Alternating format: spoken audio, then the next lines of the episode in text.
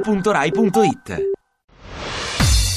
Ovunque sei, Io mi chiamo Simone, sono l'inviato di Ovunque Sei per Radio 2. Qual è il suo libro nel cassetto? Su cosa le è venuto in mente? Ho il libro nel cassetto. Niente? Assolutamente. E neanche da progettare. È un, un romanzo attuale che racconta di un, un ingegnere musicista e il suo dissidio interiore tra la passione e il senso del dovere. La mia vita, Cioè la tua biografia? sì. Prendere, andare, scappare, ricostruire.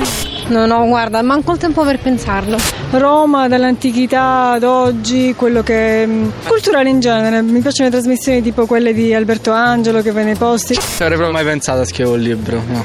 Beh sì, sì sì sì, decisamente sì. O sulla vita in generale, su- sulla musicoterapia, un sacco di cose insomma. Veramente tantissime volte per quanto riguarda lo sport, eh, vado a con un professionale sullo sport. Una piccola cronaca familiare per dare alle mie nipoti dei punti di riferimento sulla famiglia da, col- da cui loro vengono. Mm, bene, l'incipit è che mm, io personalmente mi ritengo fortunatissima di essere nata in questa parte del mondo, in questo emisfero che è l'emisfero ricco, di essere nata in una città come Roma e di essere nata appunto in una famiglia che mi ha dato questi valori così forti. Qual è il titolo che daresti alla tua biografia?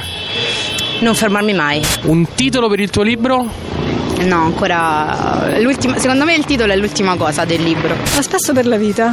No, qualcosa che ha a che fare con l'acero comunque, con il- l'odore dell'acero dell'albero. Come finisce? Eh, non posso, no? Se no eh, ve ve lo dovete prendere. ovunque sei.